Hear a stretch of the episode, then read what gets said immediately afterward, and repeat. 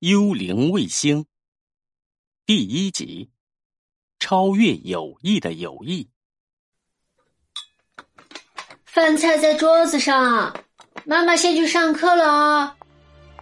母亲的声音响起，紧接着是“咚”的一声，防盗门关上了。秦况的母亲在附近的中学担任语文老师兼班主任的职务。他原本可以在学校食堂吃饭，但由于情况最近回家的时间比较早，他每天都赶回家做饭，再步行前往学校，工作至晚自习结束。情况那位素未谋面的父亲曾是饮料公司的推销员，常年在外地奔波。那是九十年代，经济腾飞的时候，他在母亲的腹中留下自己。然后在一次公务出差中消失的无影无踪。小时候，母亲骗他说他是捡来的，后来骗不下去了，就说爸爸死了。但从户口本上的名字来看，他几乎能猜到那时候发生了什么。他姓秦，跟他妈姓。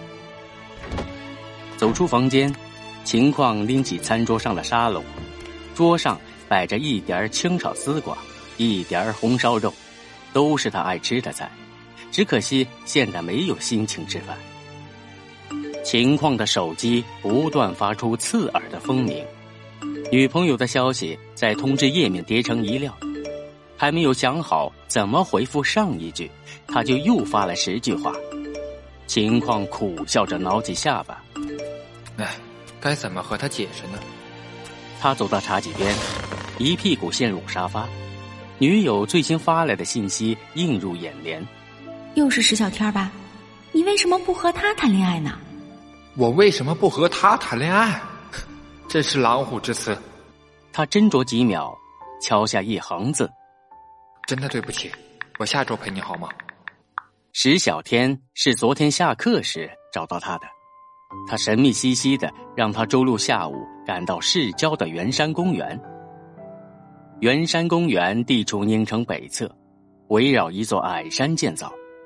除了跳广场舞之外，情况很难想到其他可以在那里做的事情。但他拗不过石小天，推起靠在墙上的山地车，他忽然看见摆在门廊尽头的香炉。在他的记忆中，那座香炉的烟火很少断过，墙壁上挂着外公生前的照片和自己一样，他有只驼峰鼻，母亲没有继承到这个特征。秦况走到供桌面前，从抽屉中拿出三根香火，恭恭敬敬的做了三个揖，将它们插入香炉。秦况居住的小区本就在市郊，离圆山公园不远，大约十五分钟左右。在老年人的海洋之中，他一眼就发现了石小天。他懒洋洋的倚在门楼上，脚边放着一只黑色旅行包。你带了一把狙击枪，叫我来爬山是为了找狙击点？情况指向旅行包，石小天不置可否的抬抬眉头。每次做这个动作时，他眼角的肌肉都会不自然的收缩。这是十四岁时那场车祸给他带来的后遗症。据说当时他整张脸都被毁了。如今能拥有正常人的脸，全靠现代的医疗技术和钱。初二的石小天还是个丑八怪，老师让他展示特长，他抓起粉笔在黑板上画了四十分钟。情况不止一次看见老师欲言又止。当时小天放下粉笔的时候，全班同学都松了一口气。他画了一幅世界地图，用蓝色粉笔画太平洋，用白色粉笔勾勒海岸线。他在地图上写上了每一个国家首都的名字，用了二十多种语言。情况好奇的观察着这个小孩，他的鼻子像一团被捏坏的橡皮。两只硕大的鼻孔朝向前方。不，他整张脸都像一团被捏烂的橡皮。他没有头发，光秃秃的脑袋上布满烧伤的疤痕。他只有三颗牙齿。但当他听见情况的自我介绍时，他笑了。假设你妈来学校开家长会，老师念了一串三好学生名单，你妈等不及了，问老师：“请问有没有情况呀？” 他的笑声听起来像猫头鹰。从那天起，他们成为朋友。